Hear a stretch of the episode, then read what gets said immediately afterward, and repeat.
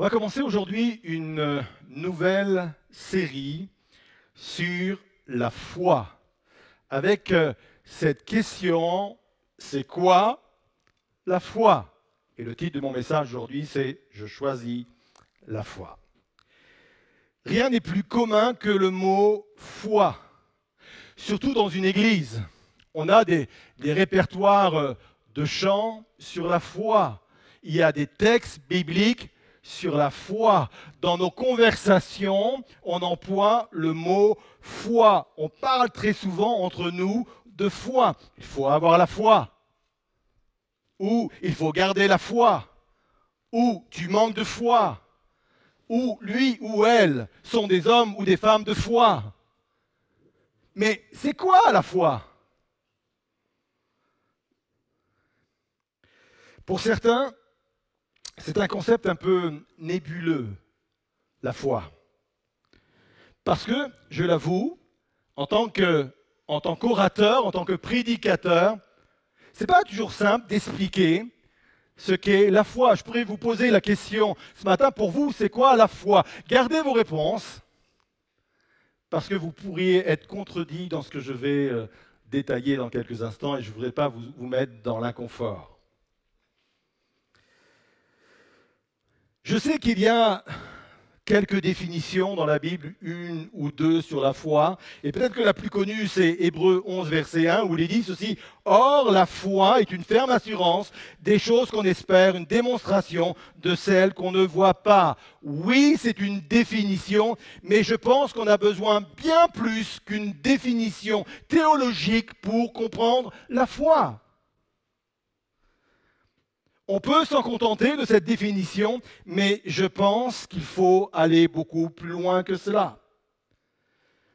D'ailleurs, c'est pour cette raison que dans la Bible, il y a très peu de définitions de la foi. Il y en a une ou deux et celle-ci en fait partie. Par contre, il y a beaucoup de versets qui illustrent la foi.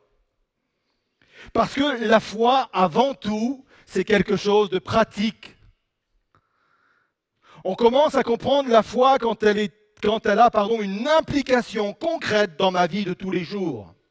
On commence à comprendre la foi quand on a devant nous des exemples pratiques. C'est pour ça que Jacques va, dire, la foi sans l'action, la foi sans la pratique, ça ne sert à rien. Et je vais le dire d'une autre façon, c'est un gadget. Est-ce que la foi est un gadget pour moi? Est-ce que la foi, c'est quelque chose que je peux revendiquer comme cela, que je peux annoncer comme cela Ou la foi est bien plus que cela? La foi, c'est quelque chose de pratique pour moi, c'est quelque chose que je peux impliquer régulièrement dans ma vie. C'est important. Alors on va voir ensemble, dans un premier temps, ce que la foi n'est pas. C'est pour ça que je vous ai dit, gardez vos réponses ça pourrait vous mettre dans l'inconfort quand je vais dire ce, n'est pas, ce que n'est pas la foi. Pardon. La foi, ce n'est pas seulement croire en Dieu. Et je suis sûr que vous l'aviez, cette définition. C'est quoi la foi? C'est croire en Dieu.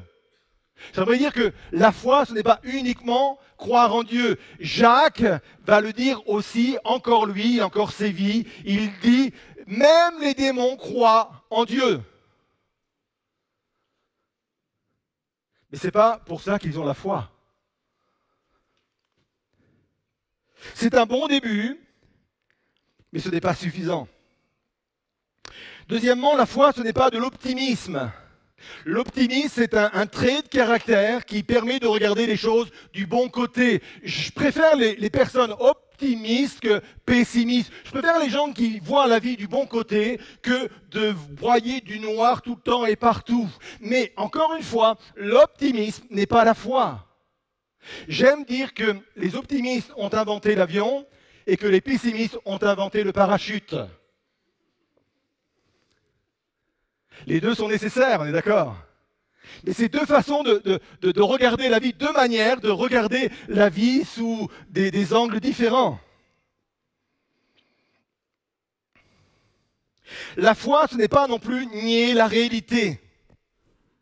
Il existe une pratique où il ne faut pas dire que l'on a des problèmes ou que l'on est malade, parce que ça serait confesser son problème, et du coup, ça serait un manque de foi. Alors je vais vous le dire tout, net, comprends pas ce concept. Je ne comprends absolument pas ce concept. Je sais que je l'ai entendu, je sais que même des personnes me l'ont dit parfois à la fin du culte, pasteur, il ne faut, il faut pas dire des choses négatives, ou il ne faut pas dire que vous avez des problèmes, parce qu'en disant que vous avez des problèmes, vous confessez votre problème, et c'est une preuve que vous manquez de foi. Je le confesse, j'ai dans la vie des problèmes. Pour moi, nier la réalité, ce n'est pas une preuve de foi, c'est la superstition. C'est comme ne pas dire sur un bateau le mot lapin. Vous saviez qu'il ne fallait pas dire sur un bateau le mot lapin? Ce sont des croyances. C'est une superstition. Ça remonte à des temps passés où, euh, à cette époque-là, on partait parfois plusieurs mois en bateau. Il fallait bien emmener de la nourriture et il arrivait qu'on amenait des animaux vivants et entre autres des lapins. Et il y a eu des catastrophes avec des lapins parce que les lapins mangeaient les cordages et aussi grignotaient la coque et il y a eu des naufrages. Et depuis ce jour-là, on a dit les lapins portent malheur sur les bateaux. Et on dit surtout, faut pas dire le mot lapin. Parce que si tu dis le mot lapin, il va t'arriver une catastrophe. Bien, j'ai l'impression que quand on nie la réalité, c'est la même chose. C'est de la superstition. Dire qu'on a des problèmes alors qu'on a vraiment des problèmes, c'est pas un problème. La, la foi demande du réalisme. Vous êtes toujours là? Écoutez bien aussi ceci, la foi n'est pas l'obéissance. Il y a longtemps que j'ai compris que ma responsabilité de pasteur n'était pas d'amener les croyants à obéir, mais à croire. Oh, on touche quelque chose d'intéressant là. C'est ce que j'appelle régulièrement savoir prendre la vie dans le bon sens, la vie chrétienne dans le bon sens. Je prends un exemple, vous allez très bien me, me comprendre. Dans le code de la route, quand vous prenez une voie à sens unique à l'envers, c'est que vous êtes dans un sens interdit. D'accord Et quand on, est dans un sens interdit, forcément, ça va mal se terminer puisqu'on va avoir une sanction. Si un gendarme qui nous a vus, bien entendu. On va être sous la condamnation. Et dans la vie chrétienne, quand on prend la vie chrétienne du mauvais côté, pas dans le bon sens, on va forcément sous la culpabilité, la condamnation et la sanction. C'est pour ça qu'il est toujours important de prendre la vie chrétienne toujours dans le bon sens. Et encore une fois, la foi, ce n'est pas l'obéissance. Je n'ai pas à vous enseigner l'obéissance, j'ai à vous enseigner la foi. Et c'est la foi qui conduit à l'obéissance. Vous êtes là? Très souvent dans les églises, nous parlons de Jésus avec une mentalité de l'Ancien Testament. Nous abordons l'évangile avec des fais ceci, fais cela, obéis à ceci, obéis à cela. Ça, ce n'est pas le christianisme du Nouveau Testament. La foi conduit à l'obéissance, mais jamais l'inverse. Celui qui obéit ne va pas devenir un bon croyant. Mais celui qui commence par la foi va devenir un bon disciple, quelqu'un qui obéit. Vous êtes là? Je ne suis pas en train de jouer sur les mots, hein, c'est très important. Quelle est donc ma première définition de la foi? Elle est très simple. La foi, c'est faire confiance à Dieu. Oh, pasteur, je m'attendais à quelque chose d'autre de vous quand même. On a l'habitude quand même dans vos prédications, mais là, franchement, vous manquez de niveau.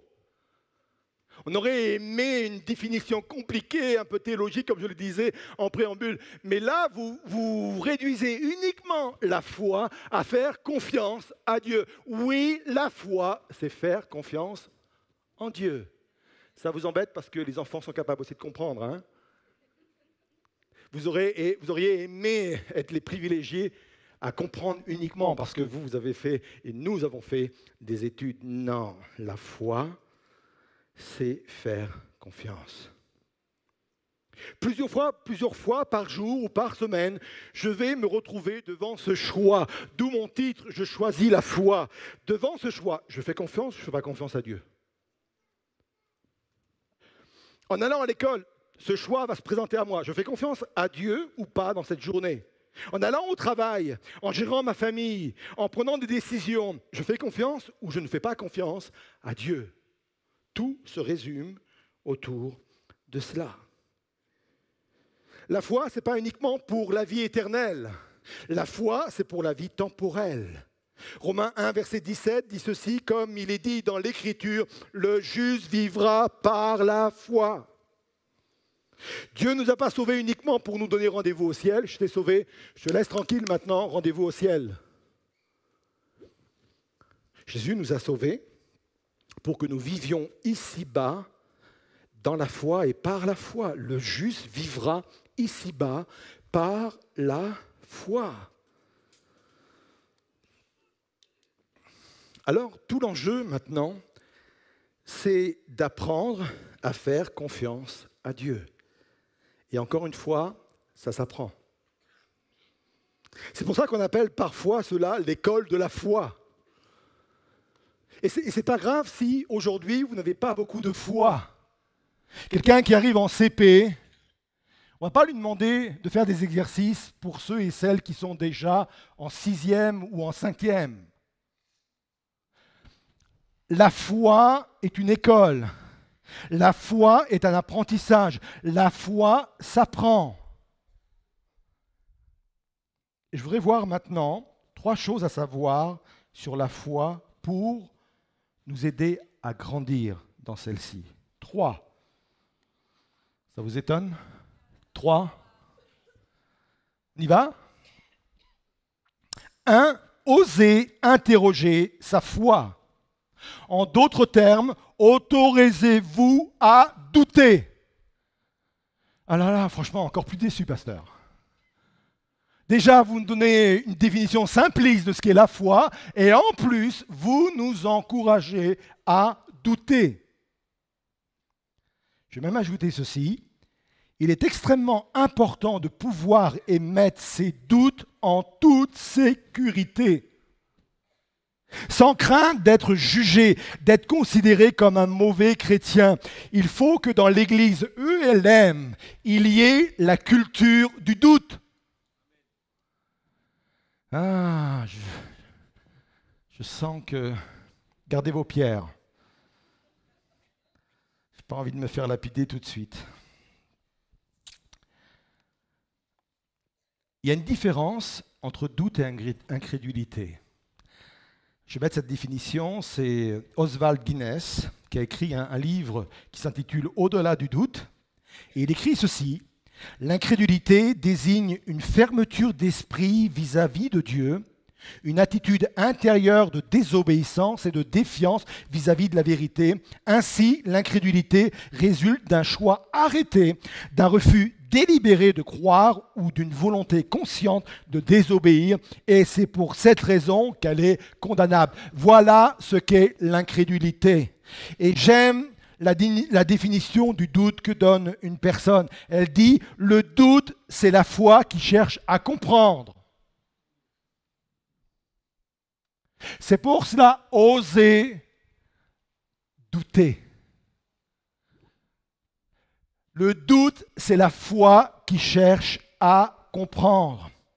Et le doute, s'il est sincère, ne nous éloignera jamais de Dieu, mais bien au contraire, il nous approchera, il nous rapprochera de lui et il nous fera grandir. C'est le cas de Thomas. Thomas, il a essayé, il a essayé de comprendre.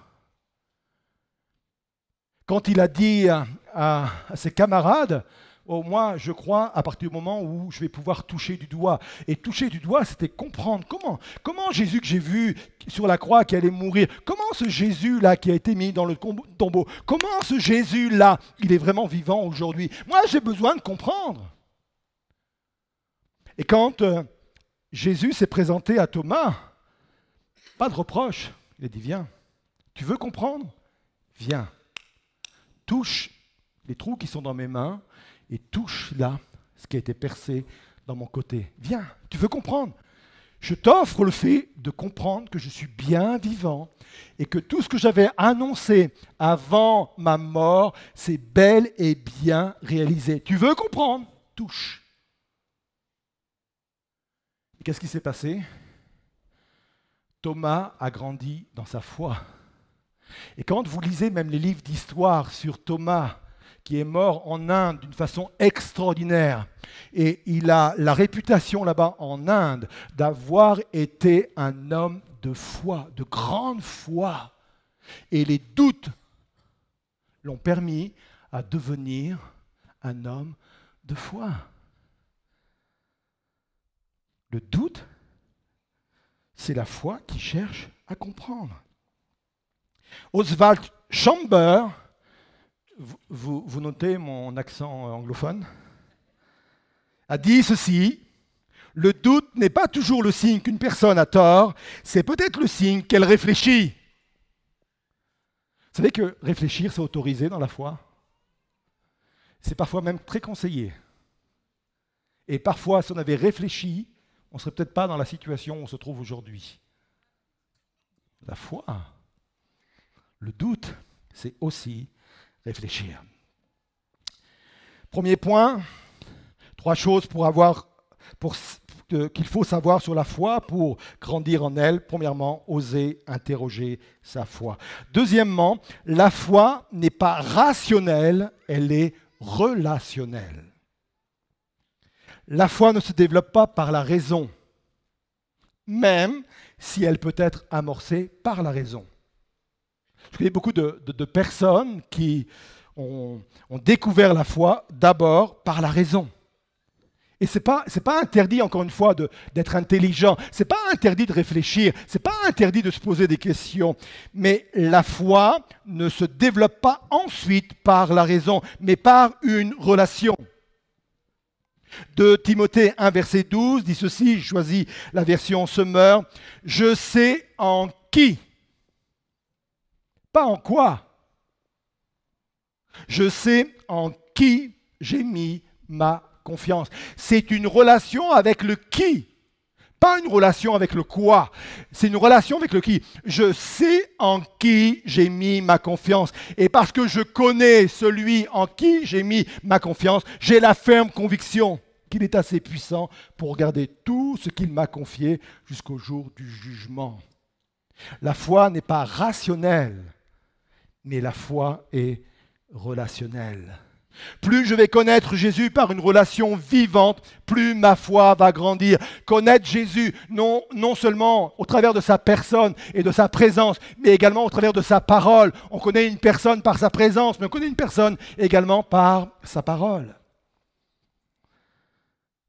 Hébreu 12, 2 dit ceci. Gardons les yeux fixés sur Jésus, qui nous a offert, ouvert pendant le chemin de la foi et qui la porte à la perfection. Ça veut dire que Jésus, par sa mort et sa résurrection, nous autorise à emprunter un chemin de foi. Non seulement il ouvre, il inaugure la voie pour vivre un chemin de foi, mais il dit, c'est lui qui va la rendre parfaite qui va la faire grandir, qui va permettre à ce que cette foi devienne de plus en plus mature. C'est lui, Jésus, en gardant les yeux sur lui, en le contemplant, en l'élevant, en le glorifiant, en le connaissant de mieux en mieux. C'est ça qui va faire grandir en moi Jésus et la foi qui va avec. C'est pour cela qu'on aime élever la personne de Jésus dans ce lieu. Parce qu'il y a un autre domaine qui est très intéressant, c'est que plus je vais élever Jésus, plus je vais le rendre grand à mes yeux, plus je vais le rendre puissant à mes yeux, plus ma foi va grandir. Il faut sortir le petit Jésus de la crèche pour le mettre sur le trône, l'élever, le glorifier, et plus je vais l'élever, plus je vais le rendre grand, plus ma foi va grandir.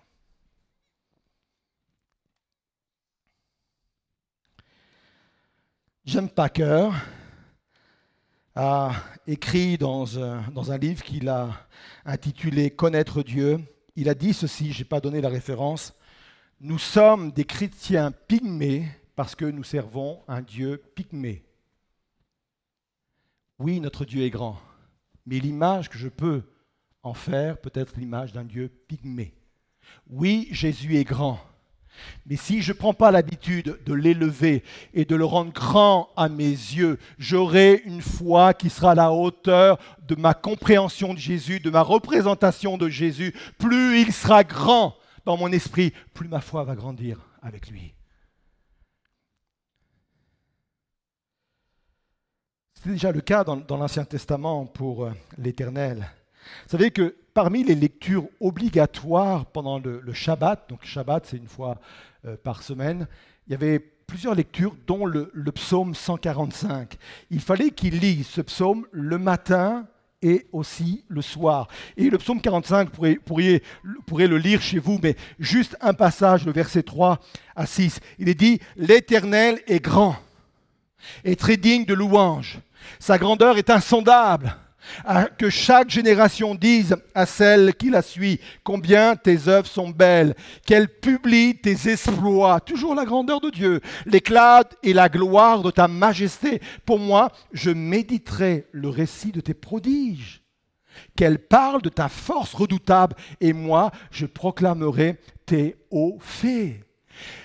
Toutes les semaines, le matin et le soir, il fallait élever comme cela la personne de Dieu au travers de, ce psaume, et cela pour que les hommes et les femmes puissent croire davantage en Dieu, une foi beaucoup plus grande.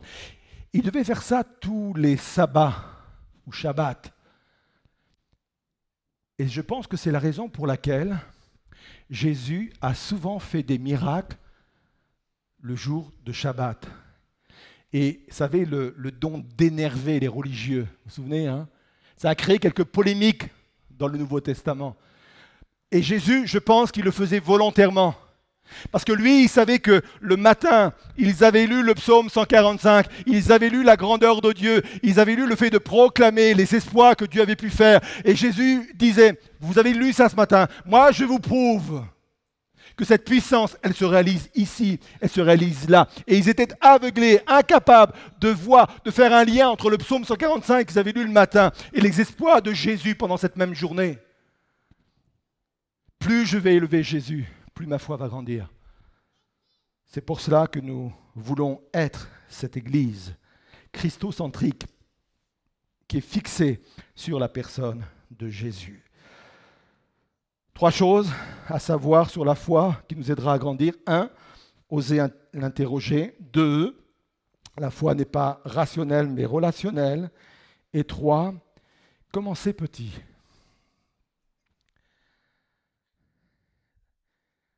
Vous avez remarqué que Jésus n'a jamais dit que pour déplacer un grain de sénévé, il fallait avoir la foi comme une montagne. Ça aurait déjà un espoir. Tu sais, il y a un grain là, et eh bien ce grain-là, je peux le, le, déplacer de là à là. Et, mais pour ça, il faut que tu aies une grosse foi comme la taille d'une montagne.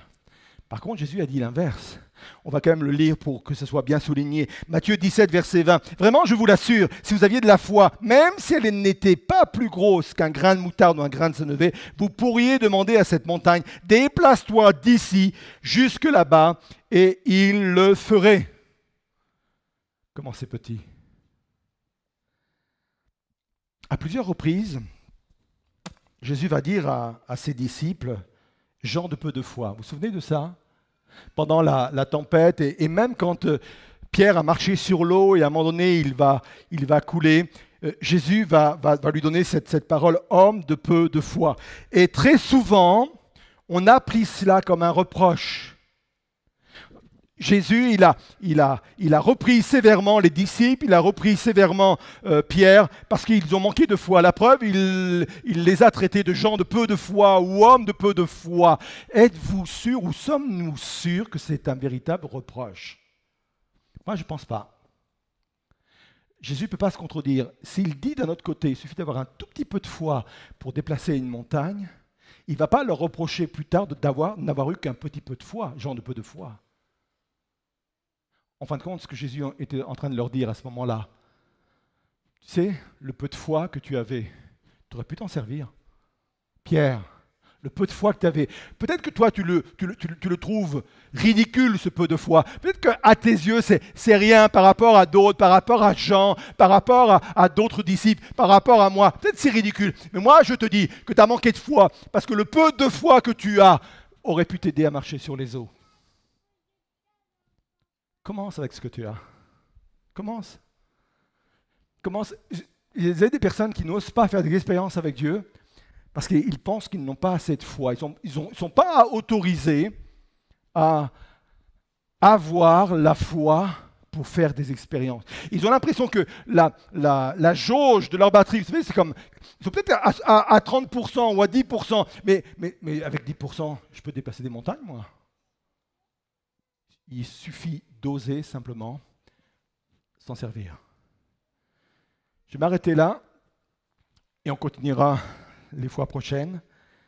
Mais je voudrais qu'on puisse inviter, je vais, je vais conclure, je, puisse, je voudrais qu'on puisse réfléchir au fait que ce matin, j'ai peut-être et j'ai sans doute besoin de commencer à croire. Pas à croire de la façon dont peut-être on m'a enseigné, ou de la façon dont j'ai perçu moi ce que pouvait être la foi, ou peut-être des fausses croyances, des choses qui ne sont pas vraies. J'ai besoin peut-être de grandir ce matin dans une foi qui va me permettre d'être pratique, qui va me permettre de, venir me, rejoindre dans mon quotidien et de commencer à vivre quelque chose avec Dieu. Je vous inviter à vous lever à votre place.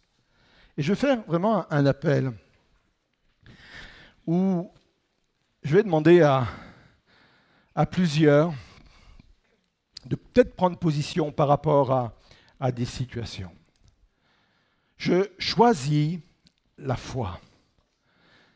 J'ai encore beaucoup de choses à, comprendre sur, sur, la foi et on, verra dans les, semaines à venir plusieurs implications de, la foi d'une façon très pratique et, et très concrète. Mais aujourd'hui, je réalise qu'il me faut bien commencer quelque part. Plusieurs choses.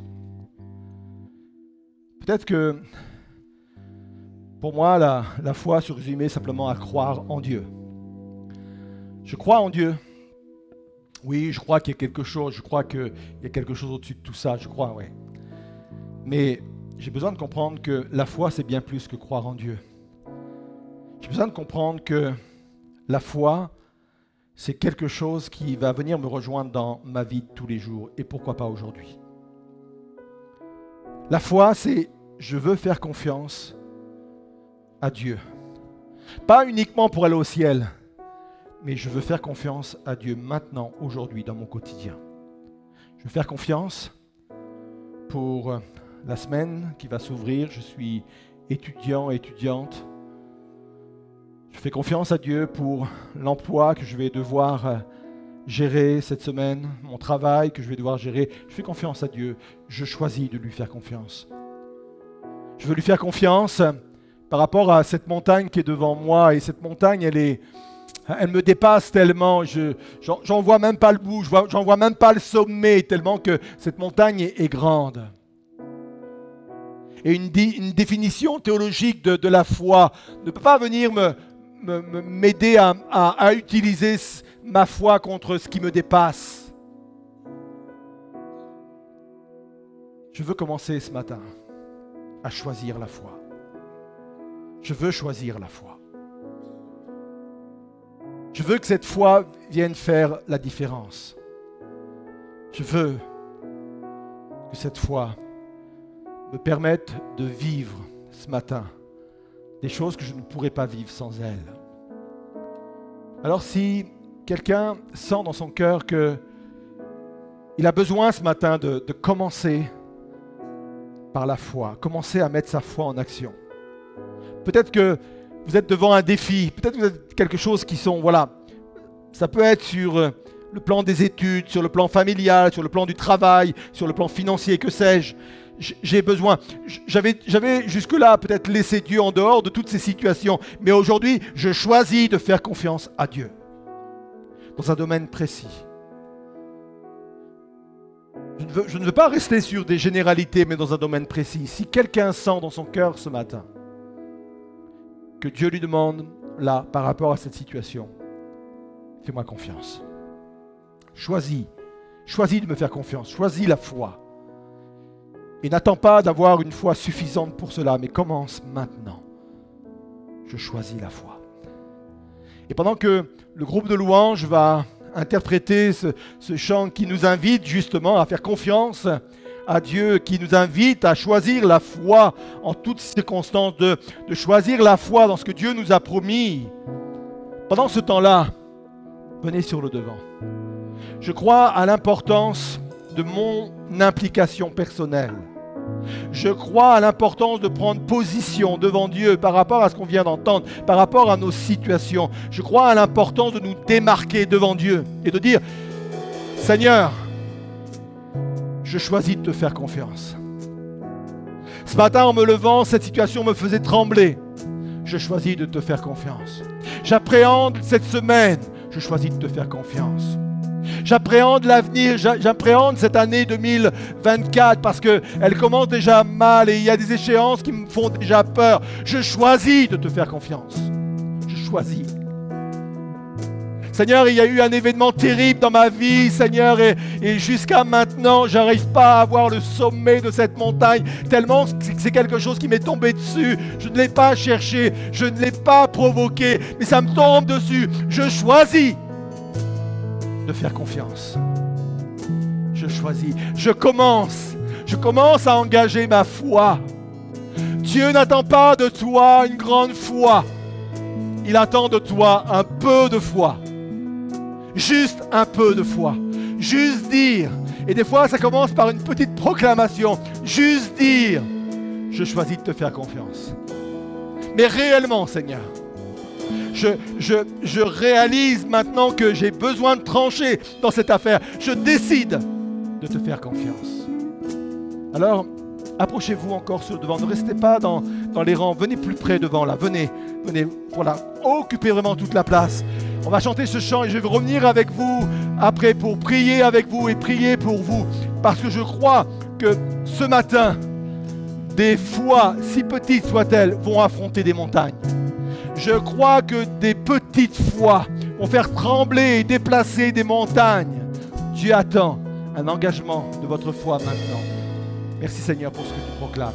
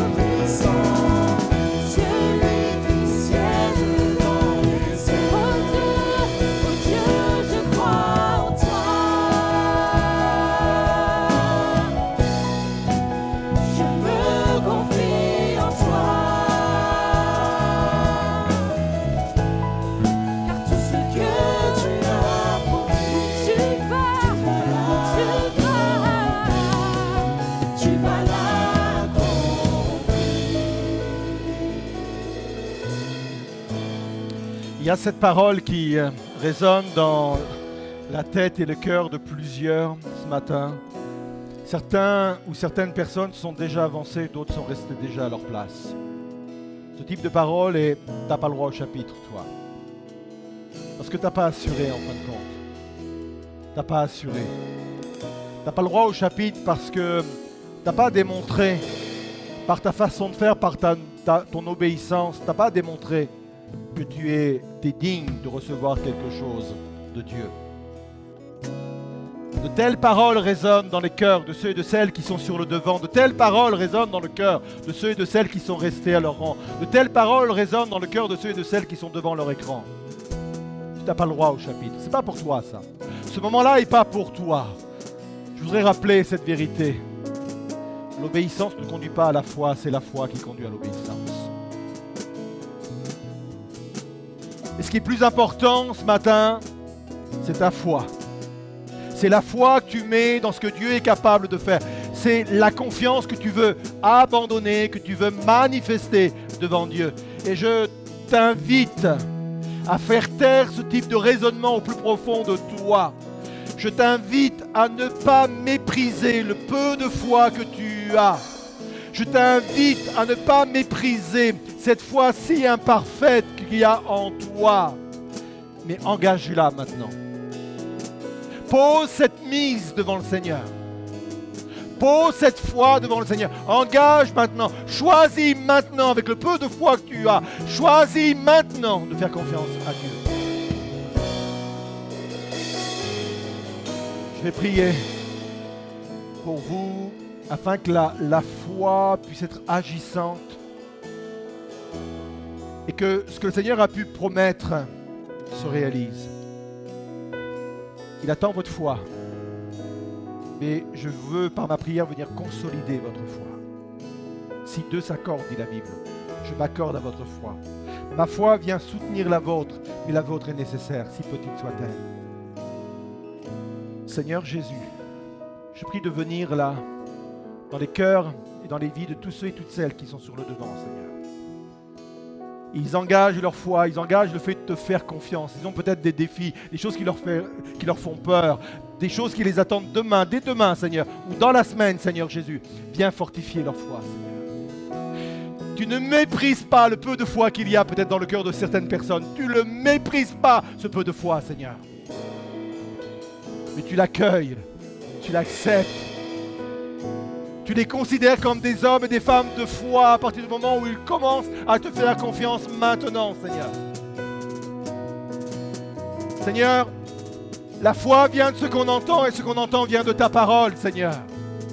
Ta parole déclare que tous ceux et toutes celles qui mettent en toi leur confiance ne seront jamais déçus, Seigneur.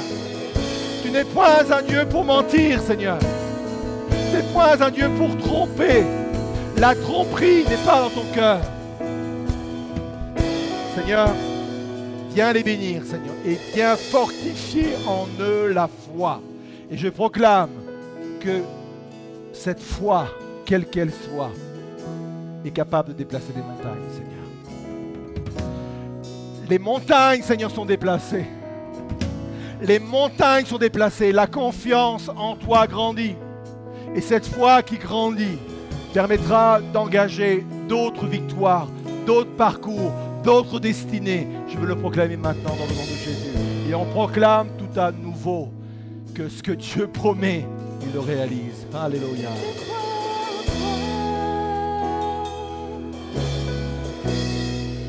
Je me confie en toi. Confiance. Tout ce que tu as